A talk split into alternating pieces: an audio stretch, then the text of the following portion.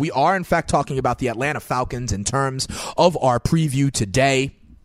And listen, I think the Atlanta Falcons are going to be a good team, but I feel like there might be some natural regression because of that Super Bowl hangover. And the other thing is, remember, their their offensive coordinator last year was Kyle Shanahan. Shanahan has moved over and is now the head coach of the San Francisco 49ers. And if you remember, as we get into the quarterback position, listen, Matt Ryan won the MVP last year.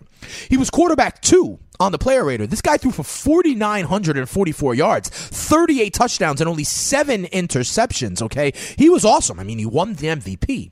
A lot of people, however, credit this to what Shanahan was able to do with Matt Ryan. In years past, Matt Ryan was a guy who would start hot and then at the end of the season kind of fade. I remember last year in the football season even telling you that I thought Matt Ryan would fade. He put it in my eye because he sustained his excellence all season long and ultimately won the MVP award. But I don't know.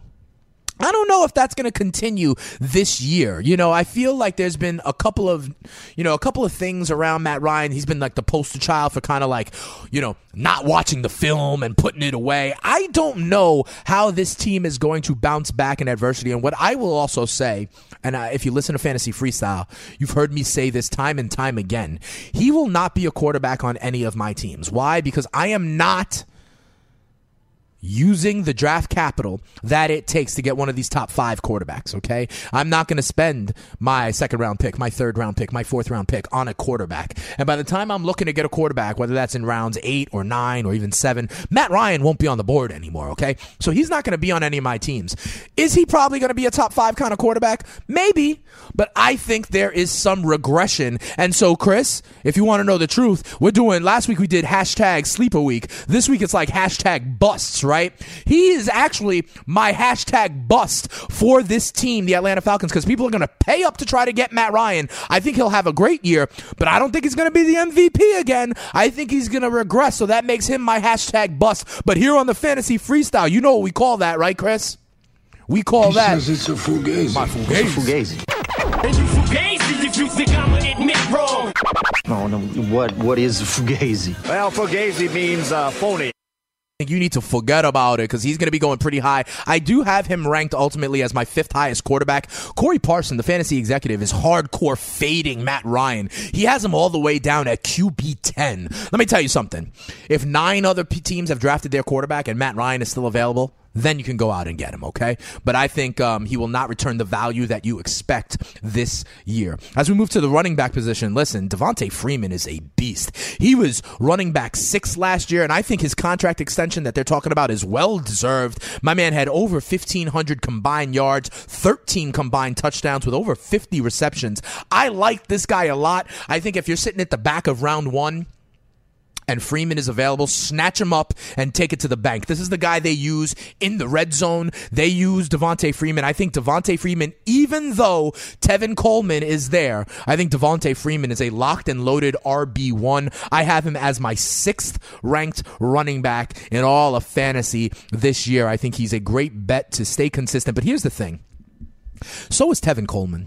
Tevin Coleman, in my opinion, is the best number two running back in the NFL. I think when you look at all these committees, I think Tevin Coleman is the best committee member or number two back in the NFL. This guy, he also, you know, he had a combined like 900 yards. He had 520 on the ground, 420 in the air. Like, 11 touchdowns himself combined, and he did that in 13 games. Remember, he had that sickle cell issue. I think he is the strongest handcuff in the league. I think he's viable regardless. Okay, I have him ranked as my 18th running back. And Corey Parson, the fantasy executive, has him at 19. So I think there's definitely fantasy goodness. Now remember, this is a productive offense. They had over 500 points last year. So all these guys we're talking about, Matt Ryan, Tevin Coleman, Devonta Freeman, all of them are viable. Okay? Wide receiver position, okay? Listen, Julio Jones, uh, he's good. He's good at football, okay? He's very good at football. In fact, I would tell you that I think he has the best skill of any wide receiver in the National Football League. If I needed to take one wide receiver and you told me that they would be healthy all 16 games, I'll take Julio Jones. You can have Antonio Brown. You could have Odell Beckham. You could have Mike Evans. You can have Jordy Nelson. You could have AJ Green. I am taking Julio Jones. I think he is you know, pound for pound, skill for skill, the best wide receiver in the National Football League. And remember, he had surgery earlier in the offseason, but they call it minor to remove a bunion. My only issue is that he is a little bit injury prone, and it is with that foot. Remember, he had things like the Jones fracture, the Liz, the Lisfranc, that sort of issue. And that is something that can linger. That is something that it takes a long time to recover for. Um, so if and he's going to be a first round pick. So if you want to, uh, you know, roll the dice and think he'll play all 16 games, I completely endorse him as the top wide receiver on the board. But remember, the Atlanta Falcons are such a productive offense, and they will probably be one of the top offenses again this year, that their second and third wide receivers become viable as well. I said the same thing when we were talking about the Green Bay Packers, remember? It's not only Jordy Nelson, but it's also Davante Adams. It's also Randall Cobb. So in this situation, it's not only Julio Jones. In this case, it's also Mohamed Sanu, and it's also Tyler Gabriel. Okay, Sanu is going to be more that PPR guy. He's going to be more the guys that gets receptions. He's going to be a guy. You know, he had 635, uh, 653 yards last year. I think he's a viable uh, wide receiver three, even to have on your team or flex play. Same could be said with Taylor Gabriel. Gabriel is the kind of guy who's going to be more the uh, big play threat or the guy who can catch something underneath and take it to the house. But um, he's also viable. So is their tight end, Austin Hooper. There's actually been a lot of hype around Hooper, okay? He supposedly worked with Matt Ryan in the offseason, and I think that because of this offense, there is enough production to go around. Remember how much Matt Ryan loved having Tony Gonzalez as his tight end? I'm telling you right now, Austin Hooper is my hashtag sleeper week. On this show, we call him a diamond in the rough. Last year, he had only 19 catches catches, 271 yards, and three touchdowns. I think it's possible for him to get 50. 550 yards, maybe six or seven touchdowns. I think it's possible. So does Mike Clay, who does his projections as well. A lot of people are high on Austin Hooper. So if you're going to wait at tight end and not get the Olsons, the Reeds, the Gronks, okay, I think a viable thing is to wait and potentially get Austin Hooper as a deep sleeper who could return interesting value. Remember, in an offense that led the NFL in points scored last year. And not for nothing, Julio Jones is their big X receiver, but guys like Gabriel, guys like Sanu, those are more underneath guys who in the red zone, he may look for Austin Hooper. I like Austin Hooper as a deep, deep sleeper. When you also look at their schedule, I think their schedule is very interesting, the Atlanta Falcons.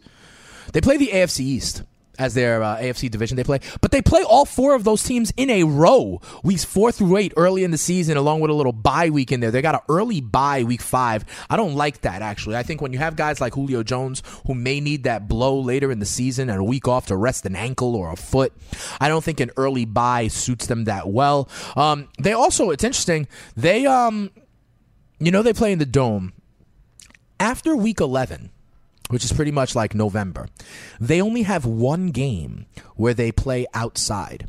After week 11, all but two of their games are at home. Week 16, which by the way is the fantasy championship in most leagues, they are at New Orleans in another dome. And boy, when the Falcons and Saints get together, they light up the scoreboard. So if you're positioning yourself for a championship run, take note Falcons at Saints, week 16 is a week that's going to have a ton of fantasy goodness in the dome. Their only road game that they're outside after week 11 of the season is a game in week 15 where they're at Tampa Bay on the long grass there in Tampa. Okay, one other thing I will say though. You know how I like to fade the public, and uh, last year on Fantasy Freestyle or Shot Callers, I talked about the trap game. I think the Falcons opener is potentially a trap game. They go on the road to uh, Chicago to take on the Bears, and everyone thinks the Bears are going to win only a few games this year. Everyone thinks the Falcons are primed to repeat and go to the Super Bowl again. Watch that on the road. I can see right away, week one, the Falcons involved in a trap game, but we shall see, right? That's the why. That's why they play the games, as uh, one famous broadcaster used to say. Like I said, though, the poll has them at uh, nine and a half is their over under right now. A lot of you guys are fans of the Falcons. 47% of you. And thanks to everybody who's voting at FNTSY Radio, at Spit and Speed. You could always ask me questions. You could always follow me. 47% of you right now will take the over on that line. So many people think the Falcons will win double digits. Only a third of you, 33%, say the under. 20% say, actually, that's a good line. I see them as about a 9 or 10 win team, so I would not make that bet. I, did, I mentioned my man Gabe Morency, who follows us here on the Fantasy Sports Radio Network, Red Heat and Rage, every night at 8 p.m. Gabe has responded back. He says he thinks the Falcons are going back to the Super Bowl. I don't know about that. I do not think that the Falcons will return to the Super Bowl. There's some other teams I like in the NFC. I told you about Green Bay. I told you about Seattle. I also got a surprise team in the NFC East when we get to them. But um Gabe certainly has high expectations for the Falcons. I think there will be some regression. I want to bring in my man, the bounty hunter. Hey, Chris, how do we feel about the Atlanta Falcons? Their over under for their win total is nine and a half. Would you be more likely to make this bet? And if you do, which side do you lean, over or under? I'm definitely going over on this one. Really? You're a big fan of the Falcons? Well, you know what? I, it's not just a bias thing for me. Uh, I do. I consider the Falcons one of my favorite NFL teams outside of the New York Giants. Dirty Birds? The Dirty Birds. They've always been. That was my Pee Wee football team. So Okay. I have nothing. It's it's all sentimental for me. That being said, I do love this Falcons team. I don't think there's going to be necessarily a Super Bowl hangover. If anything, I think they're angrier and hungrier to get back. I think Matt Ryan. I think you're right. Matt Ryan, maybe top ten. I don't think he's MVP. I think the MVP of this team this year is running back Devonta Freeman. Yeah, running back Devonta Freeman is going very high. He is a first round pick in my estimation. I have him as running back five or six. Um, but I also think Tevin Coleman is viable. That is a backfield, a committee where both guys can be productive. That is how dynamic this offense is.